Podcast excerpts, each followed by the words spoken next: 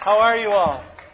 I hope fine. What a beautiful day the Lord has given us today to worship Him. Thank you for being here today. Uh, really, it's uh, kind of you to come. We love you and we thank God. Those of you that are visiting and, and uh, are, are, with us maybe for the first time, we're very uh, honored that you would come and spend this next uh, few uh, this hour with us, anyways, that we might gather together and kind of worship the Lord together.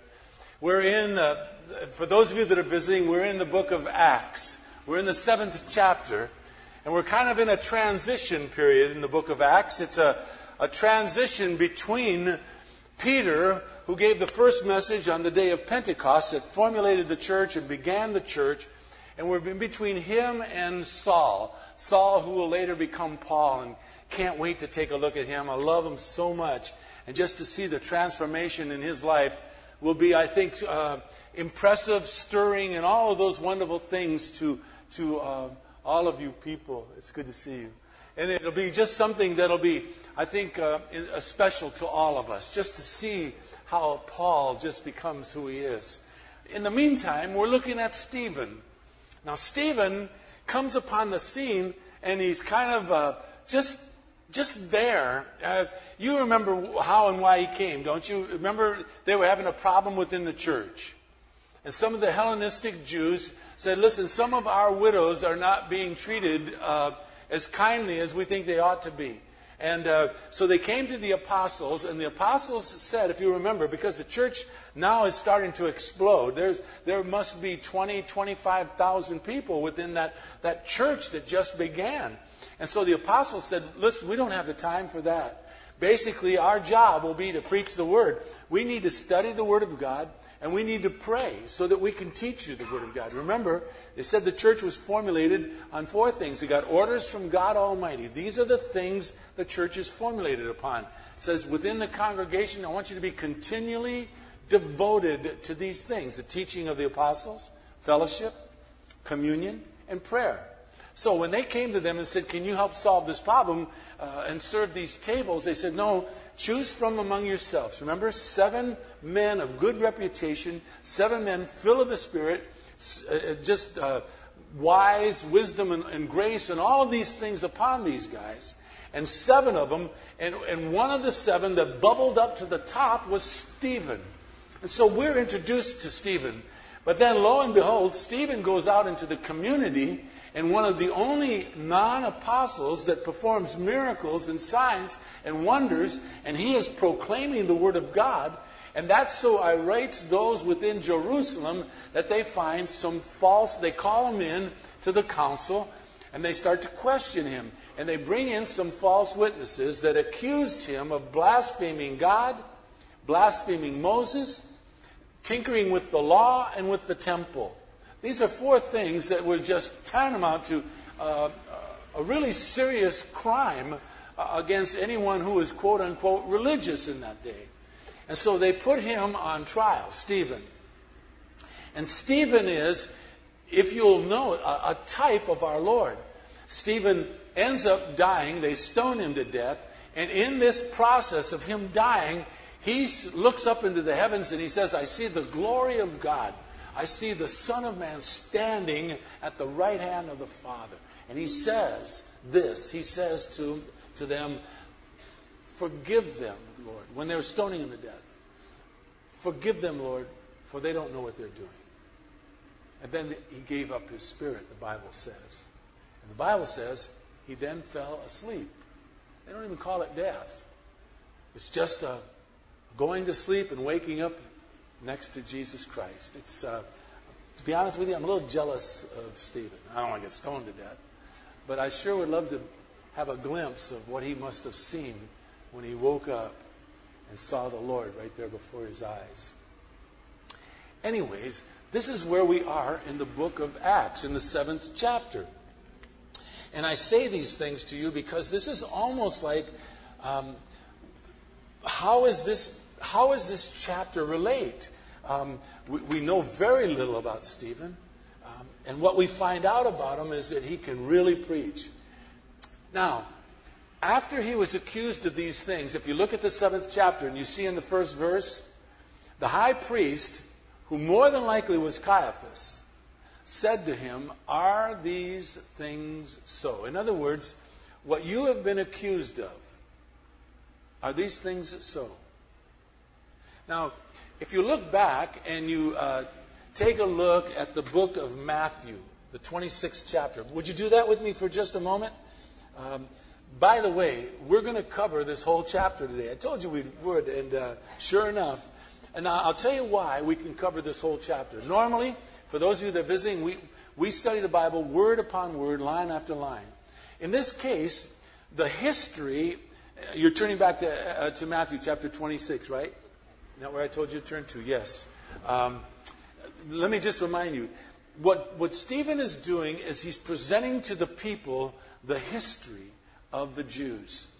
Just in a, a, a just in a, a kind of a, pocketbook kind of a, delivery. He doesn't explain everything because his purpose is not to explain everything. His purpose is to embrace the people he is speaking to so that they might hear what he has to say. And to any Jew, the traditions and the history of their, of their heritage was, was very important. So they would, he would have their attention from the moment he started to speak about the history. And so the history is not so much what's important. What Stephen is trying to accomplish through the message that he's giving to them is what we want to look at today. And it's, you cannot miss it. It, it sticks out like a sore thumb, and we'll see it very clearly. Now, I said to you, look at Matthew chapter 26. Look with me, um, I'm there too. Look with me at, uh, at verse 57. It said, Those who had seized Jesus led him away to Caiaphas. There's the gentleman who was the high priest. He was the high priest during the days of Jesus Christ and on beyond his death. So Caiaphas was more than likely the man that put not only our Lord on trial and condemned him, but also the apostles and Stephen. Watch. It says Peter in verse 58 was following Jesus at a distance as far as the courtyard of the high priests. And he entered in and sat down with the officers to see the outcome. The chief priests and the whole council kept trying to obtain false testimony against Jesus in order that they might put him to death. And they did not find any, even though many false witnesses came forward. But later on, two did come forward. And they said in verse 61 This man stated, I am able to destroy the temple of God and to rebuild it in three days. The high priest stood up and said to him, Do you make no answer? What is it that these men are testifying against you? Do, you? do you make no answer to what they're saying about you? But it says in verse 63 Jesus Christ kept silent. The high priest said to him, I adjure you, by the living God, you tell us whether you are the Christ, the Son of God. Now, we've studied enough to know what he's asking. He's not asking, Are you a prophet? He's not asking, Are you someone special? He is asking, Are you God? Are you God in human form? Have you come to this earth as the Messiah, the very Son of God? Now, watch. Jesus said to him, You have said it yourself. Nevertheless, I tell you, hereafter you'll see the Son of Man sitting at the right hand of power and coming on the clouds of heaven. Then it says the high priest tore his robe, saying he's blasphemed. You know, later on, when Jesus Christ, they asked him, Tell us plainly, are you the Christ? Are you God? He says, Yes. They want to pick up stones to stone him. He says, Wait, why, are you, why do you want to stone me? What, what is your reasoning for stoning me? Is it for, for what I have done? No, they said. It is not for what you did. This time it is says, You, being a man, have just made yourself out to be God. And for that, we will blaspheme you.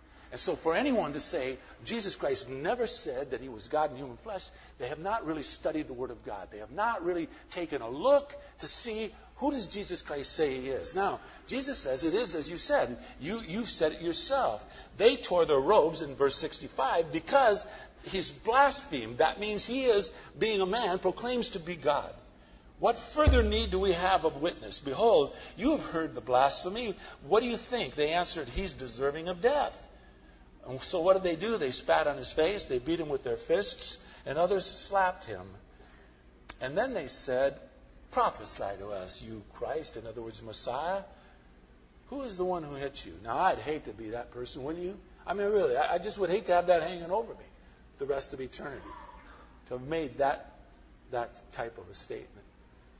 And so we see that Caiaphas is the one who, who put Jesus Christ on trial. Now, if you turn back, please, to Acts chapter, this time look at chapter 4 for just a second.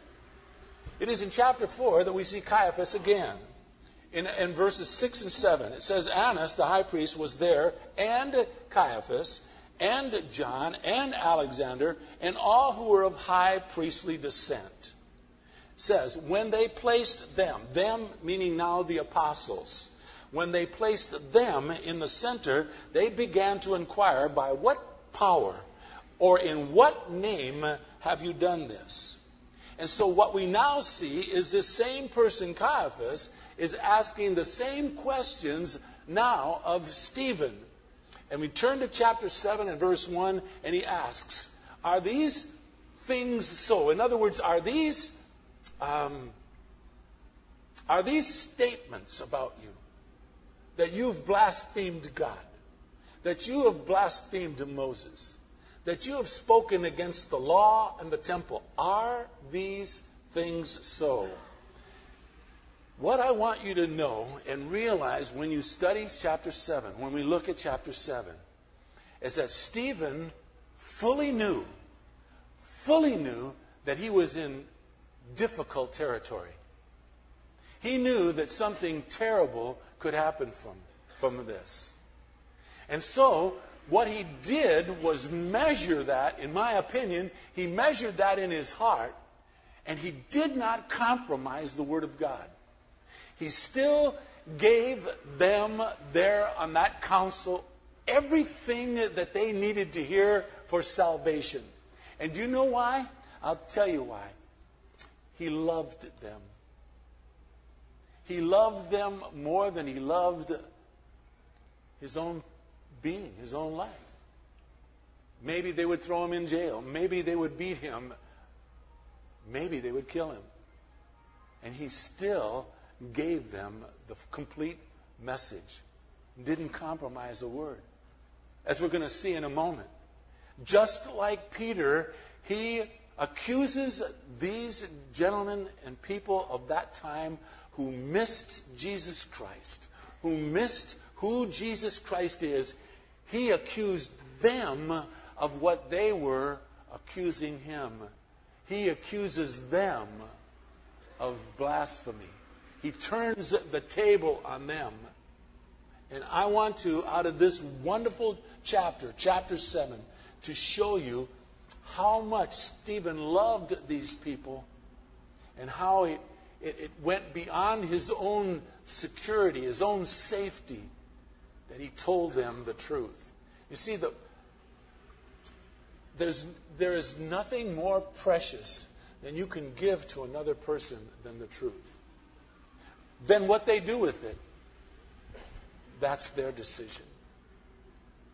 Now, let's pray. Before we do pray, um, may I say to you, if you look around, you'll see that we have um, acoustical panels. We had these ordered, and they, they came. They're, they're, they're supposed to be to help the sound within the sanctuary. And I think they turned out kind of pretty. I mean, I'm not, uh, I don't decorate anything. Uh, gentlemen, for whatever it's worth, I let my wife do all of that. Figure that's a safe ground to be, you know. But uh, I just think they're really nice, and they're very practical, um, and hopefully they'll they'll help muffle the sound so that we'd be able to hear better in the sanctuary. And uh, another thing I wanted to say is in your bulletin, you'll note um, there's a, a dear man. Uh, w- when we kind of started the church and we were at the garden church and then we moved to the theater and then we moved up to the forum. And, and during all that time, when we were in the theater and the forum, we had to we, we, we purchased some trucks and we had to unpack the trucks and, and load the, the theater so that we had equipment for the children and stuff for music and all of that.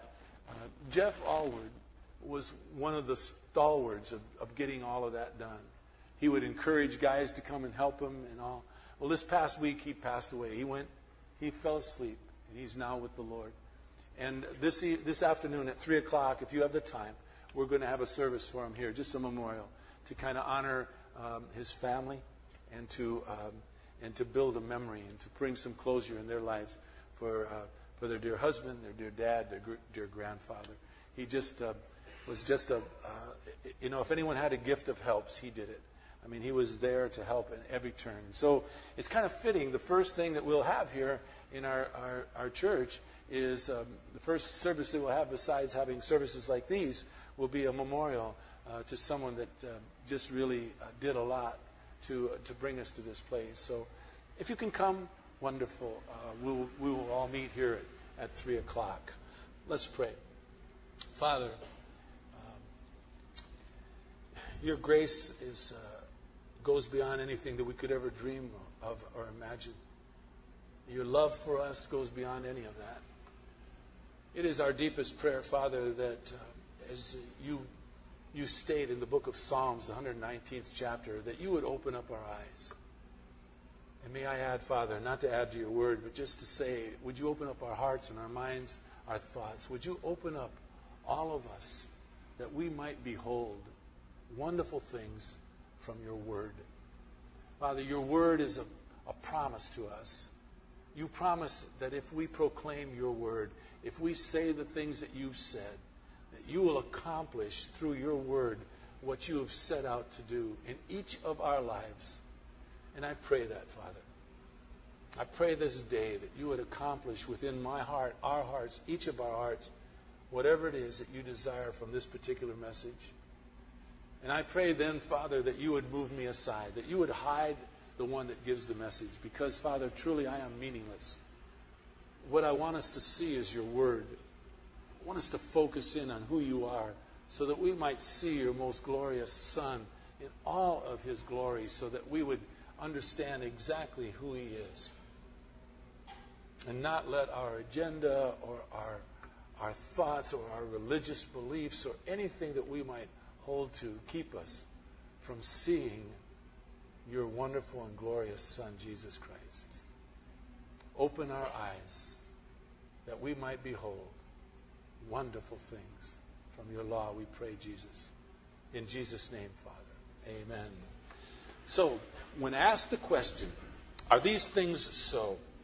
Stephen answers. Now, to take a look at chapter 7, what you're going to notice is that Stephen doesn't try to defend himself. Uh, that's not his purpose. His purpose was to proclaim to those who would listen the very truths of Jesus Christ. He goes to the history of Israel because it was the history that, that proclaimed the promises of the coming Messiah. The promises of the coming Messiah was throughout all of the Old Testament. And that is why I believe Stephen reminds them of their history. He says, No, basically, I'm not guilty of blaspheming God. I'm not guilty of blaspheming Moses, the law, or the temple what I want to do is present to you the promises that have been given to us, mankind. And so, as you're going to see, ultimately, his, his statement turns the table on them. Scripture is going to teach them, those that reject Jesus Christ, that they're the ones that blaspheme God. They are the ones because they have rejected the very Messiah that God sent to us. You see, Jesus Christ did not stutter when he said in John 14, 6, I am the way, I am the truth, and I am the life. And nobody comes to the Father but through me. Stephen wanted them, by the grace of God, to hear this word within their own hearts so that they might make a decision, one way or the other. Are, am I going to respond to God's call? Or will I be like my fathers, so to speak, those who went on before me? Just for, just for a, a drill, I might do it again. Look at verse 52 of chapter 7. He says, Stephen, which one, chapter, chapter 7, verse 52. Listen. Isn't that great? You know, I love the music of this church, but more I love when I hear the pages of your Bibles turning. You know, I want us to be like the Bereans, who examine the scriptures daily to see if the things that we are being taught are not so. I love to hear that. So Stephen says in verse 52, which, which one of the prophets did your fathers not persecute? It's a rhetorical question. They did all of the prophets. They, they, they, all the people that God sent to them to speak to them, they persecuted in one way or another. And he says, and they killed those who had previously announced the coming of the righteous one, whose betrayers and murderers you have now become, just like Peter he throws the gauntlet at their side of the table and he says, You, you have missed, you have missed the Messiah. You have missed the chosen one. So, Stephen wanted to show them that Christ fulfills the Old Testament promises. He traces the line of God's sovereign will, in other words, God's promises, as you'll note through chapter 7, from Abraham, through Isaac, through Jacob, through Joseph, through Moses, through David, and finally, as we just read in chapter, in, in, chapter 7, verse 52, he finally brings it to our Lord and Savior Jesus Christ, calling him, in verse 52, the righteous one. Now, note, Stephen begins by softening his message. Look what he says in verse 2 he says to them, Hear me, brethren and fathers. Immediately, he shows them that he is part of them. He is brethren with them, and they are like fathers. They are all a part. He is basically showing them the respect that they did not give to him. He says in the rest of verse 2 The God of glory appeared to our father Abraham when he was in Mesopotamia before he lived in Haran. Now, I want you to turn with me, please, to uh, Genesis chapter 12. Hold your place here and look at the first book in your Bible, Genesis chapter 12, and look at verses 1 through 4. And listen to how the God of glory appeared to Abraham. At that time, Abraham was called Abram. It wasn't until later that God gave him the name Abraham. It said, The Lord said to Abram, verse, chapter 12, verse 1, Go forth from your country and from your relatives and from your father's house to the land which I will show you. He says, I will make you a great nation. Talking about now the nation of Israel. This is the start of the nation of Israel. I mean, he has captured their hearts by saying this. I will make you a great nation, and I will bless you, and I will make your name great, so that you shall be a blessing. And, he says, I will bless those who bless you, and the one who curses you, I will curse. And in you, all the families of the earth shall be blessed. That's all of us. Jews and Gentiles alike. Through you, he says, all the families of the earth shall be blessed. Goes on to say in verse 4 Abram went forth as the Lord had spoke to him, and Lot went with him. Now it says Abram was 75 years old when he departed from Haran. It's really interesting. In relating the story of Abraham, Stephen shows them, first and foremost, the first thing he notes to them is that Abraham was the very father of our faith. He is the one who was the initiator of faith. He went, he went from Haran, he went from Mesopotamia with no land, being promised a land of milk and honey. He went from there with no son, being 75 years old, as we just read, but being promised to have a son, and he believed God. If you turn back, if, you, if you're back in, in, in, in, Acts chapter 7, would you continue on to the right and find Genesis? Or no, no, no, Galatians. Please forgive me. Galatians chapter 3.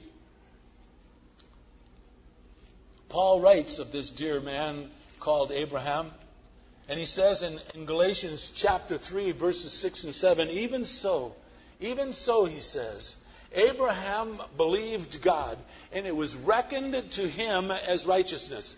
What was reckoned to him as being right before God, righteousness, was his belief. Belief gave Abraham righteousness. Righteousness was given on the, on the shoestrings, if you would, of faith. It goes on, therefore, Paul says in verse 7 of Galatians 3 be sure that it is those who are of faith who are sons of Abraham.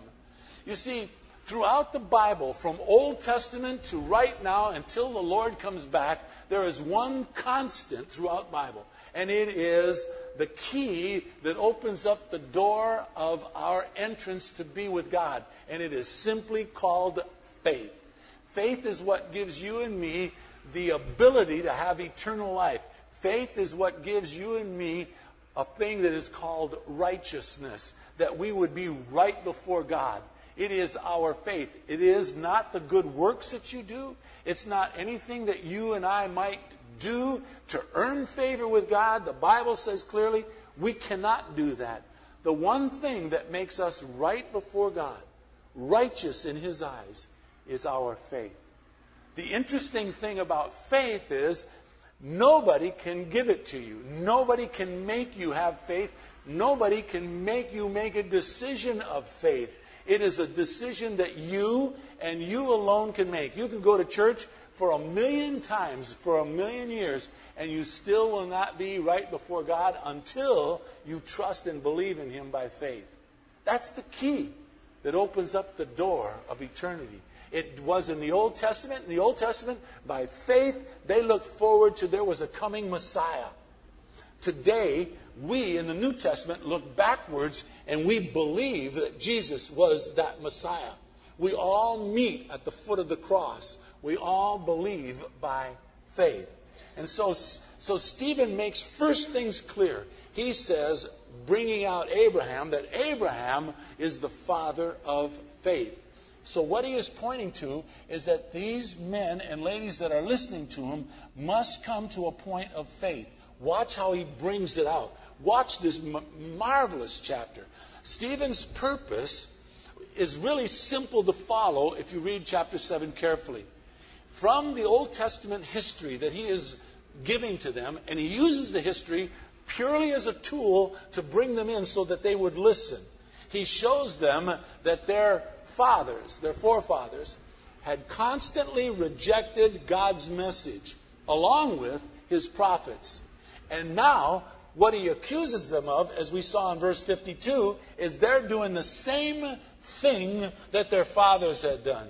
Just as the prophets rejected God's message, so they're doing the same thing. That's his purpose. Stephen has three main points in chapter 7. Mark it. First point through Israel and through the history of Israel, he is showing how God came to this planet, so to speak, this place called Earth, and, and, and through his acts and his involvement on earth, God made, allowed the world to know him. He allowed us to understand who he is.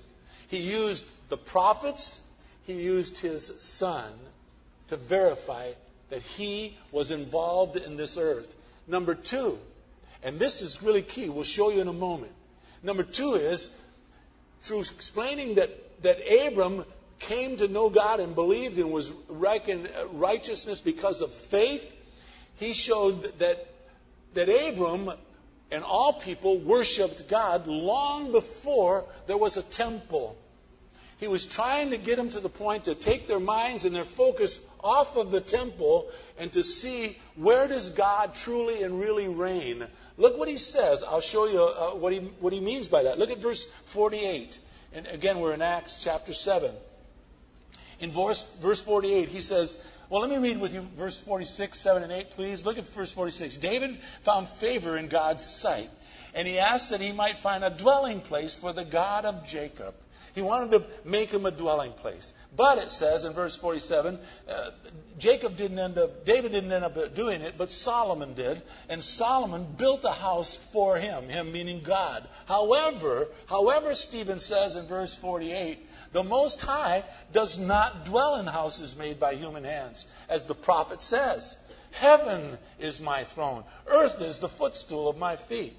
And so, what Stephen is showing them is their their obsession with the temple is, is, should not be because God dealt with people before there was a temple. It had to be that we dealt with God by faith. Later, we're going to see in this message, we're going to see that it is that you and I are the temple now of the Holy Spirit. But the third point that he wanted to make them know. And this point can be delivered to all of us, anybody and everybody who would hear the Word of God. But basically, he was speaking to the Jewish leadership of that time. And he is saying to them, but also, folks, to any of us who might reject Jesus Christ, he is saying that your rejection of Jesus Christ is just another example of your rebellion against God. God gave us His Son, and for you not to recognize and believe in Him is another rejection, just like your fathers did, of the prophet whom He said, in this case, it wasn't a prophet. In this case, He's saying Jesus came and you killed Him. You, He says, were the murderers. Look at verses 30, 35 through 39. He says Moses. He uses Moses as an example because they accused him of blaspheming Moses. He says, Moses, whom they, they meaning the forefathers, disowned, saying, Who made you? They asked Moses, Who made you a ruler and a judge? Is the one whom God sent to be both a ruler and a deliverer with the help of the angel who appeared to him in the thorn bush. This man led them out, performing wonders and signs in the land of Egypt and in the Red Sea and in the wilderness for 40 years. He's just giving them an overview of the history. This is, verse 37, the Moses who said to the sons of Israel, God shall raise up for you a prophet like me from your brethren. Verse 38, this is the one who was in the congregation in the wilderness together with the angel who was speaking to him on Mount Sinai, who was with our fathers, and he received living oracles to pass on to you. Verse 39 is my point. And our fathers, he says, those people who came before us, were unwilling to be obedient to him. But they repudiated. That means they disowned him. And in their hearts, they turned back to Egypt. Those are the three main points. He is saying through the history, we see God's involvement on the earth. But he says God does not dwell in a temple. He does not dwell in a place made by mere hands. And he is saying that that don't you be like those of old who rejected the Messiah. In this case, not the Messiah, those of the old rejected the prophets, the patriarchs that God sent so that they might be they might know who God truly is through what he says through the people. So in, in, in, in what we're going to see is there are three sections here. One section, verses 2 through 8, Stephen talks of Abraham, Isaac, and Jacob. In verses 9 through 16, he speaks of Joseph. In verses 17 through 43, he speaks of Moses. Let me talk to you about Joseph a little bit. In Joseph, Stephen reminded them of the envy, the hate, and the jealousies that their brothers had to Joseph. Joseph was, number one, I think he was spoiled rotten. It was a lot like me. My folks spoiled me too. But he was spoiled rotten. And he has this dream. You remember the story of Joseph at all? He has this dream, and he, he says, I saw the moon and the stars bow down before me. And he says, and his dad asks him, Jacob says, you, Are you telling me that, that your brothers and, and, and your mom and I are going to bow down before you? And so when the brothers heard this, they didn't like him a lot. So they go off, and, and his dad sends Joseph to find out where his brothers in, are and report to him. Do you remember what happened when he found them? What they want to do to him? They wanted to kill him. Immediately they said, There he is. There's that dreamer. Let's kill him. One of the brothers said, No, no, no, no, no. We can't do that. So what they did was they, they put him in a ditch. They held him there. And when a, a caravan was passing by, what they do? They sold him as a slave to this caravan that went on to Egypt. That's how much they thought of him. Now, everyone there knew that story. So, Stephen talking about Joseph, they understood the envy, the hatred, and the jealousies that the brothers had towards him. And so, what Stephen did was remind them of how God overruled in the life of Joseph. He brought Joseph to where he got second place in the nation. He was right there with the, with the king. He was right there. And then he goes to prison and he, he comes up and he becomes important there in the, in, the, in the jail. And later he comes out and he, he tells the king there's going to be a phantom. I, I have this, did I say phantom? There's going to be a, a fathom. No, there's going to be a famine. Thanks. That's why you should sit there. Don't move. Honestly, don't. Um, but he said he has he says there's going to be a, a famine, famine, and, and he says and we we need to start storing grain.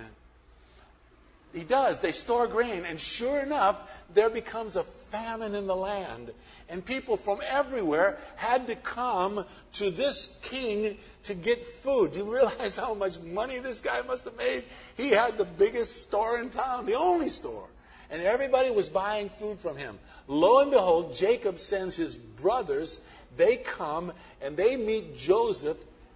They don't recognize him. And they plead to him would you give us some grain? Our father and our family is dying. Joseph, it says, goes in the other room and starts to weep because he realizes it's his brothers. Sends them away. They come back a second time. They come to him a second time, and he makes himself known. Our Lord came once, didn't recognize him. When he comes back a second time, everyone's going to know who he is. No missing him the second time just kind of a, a type of our Lord. And so when, when, when, when Stephen gave this story of Joseph, he was saying, in essence, Joseph delivered his sinful brothers from physical death. And Jesus Christ, whom you have missed, is able to deliver all of us sinners from spiritual death.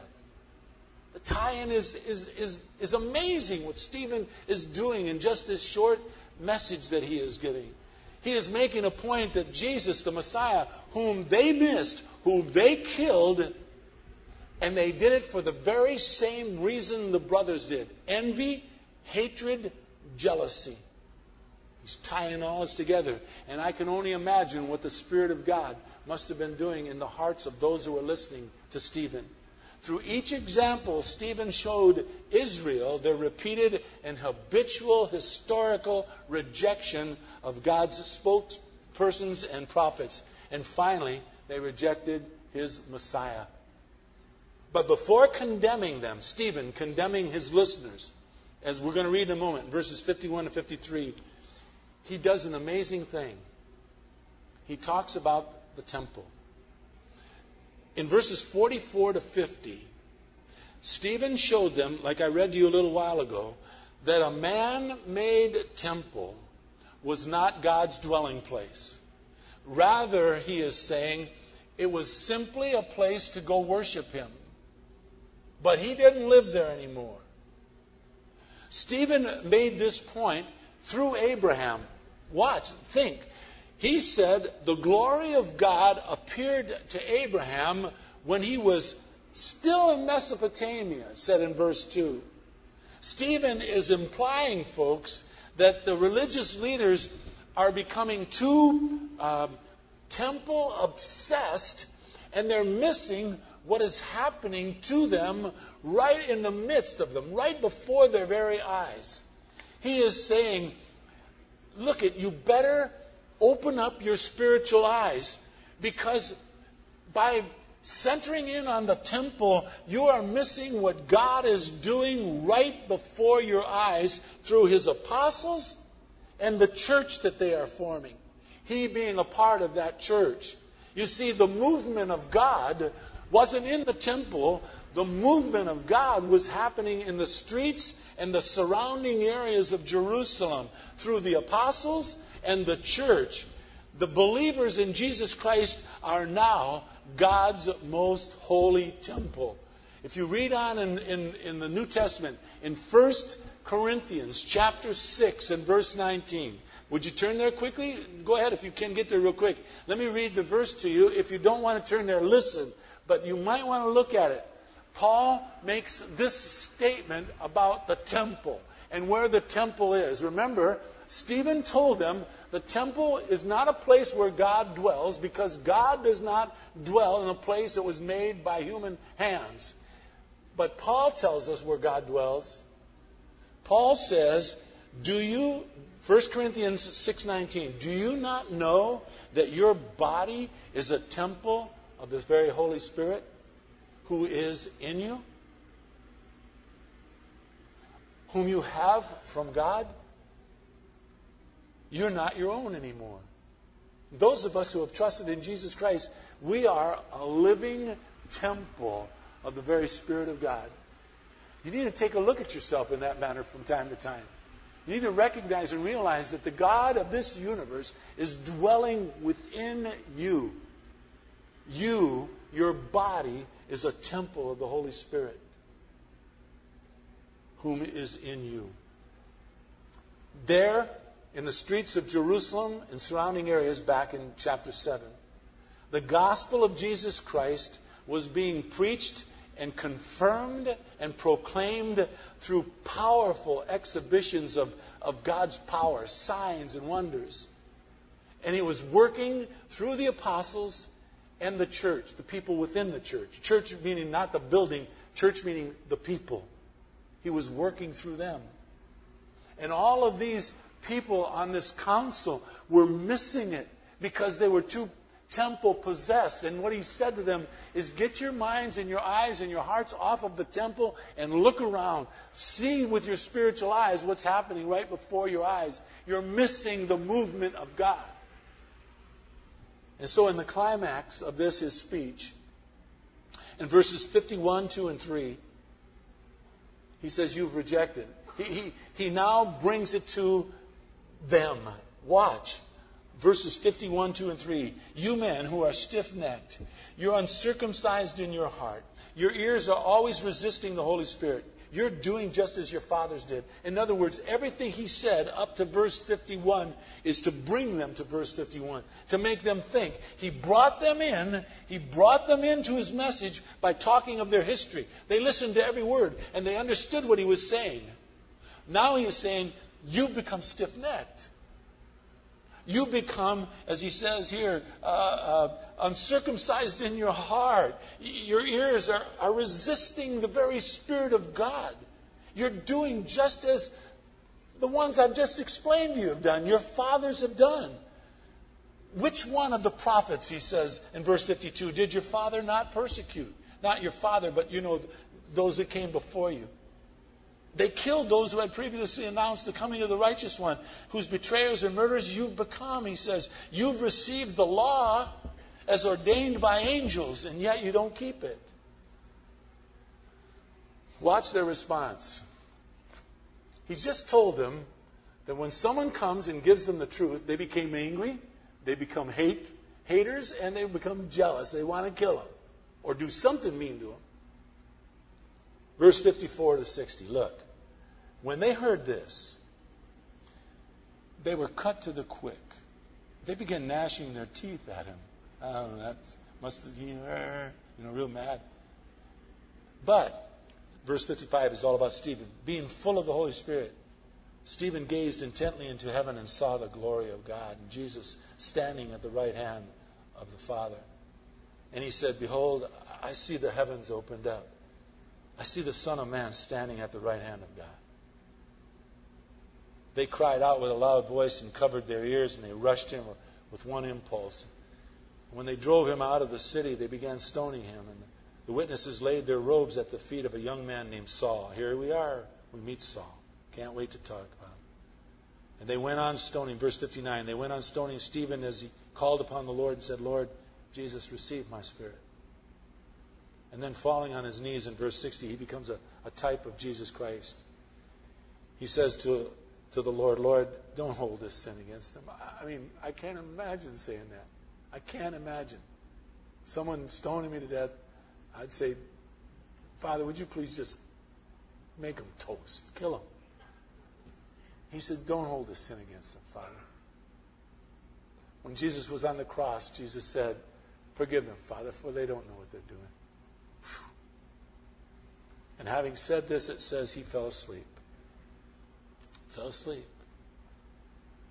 The violent stoning of Stephen just added another stone to the pile of stones, another confirmation of what Stephen tried to tell them from the very beginning. And he became a living and, yes, even a dying example of the truth that was presented to them. You know, sometimes it's argued Jesus couldn't have been the Messiah, or else Israel would have recognized him. I've heard that said. That's foolishness. Stephen just proves it. That's foolishness. They missed Joseph, they missed Moses, they missed everything God wanted to say to them. And their typical response was persecute the person. Don't listen to him. Don't logically try to make sense of it. Persecute him. Get him out of here so that we can continue doing what we're doing. I want to close with this parable. Look at Matthew chapter 21, please, with me. Matthew chapter 21, and we will close.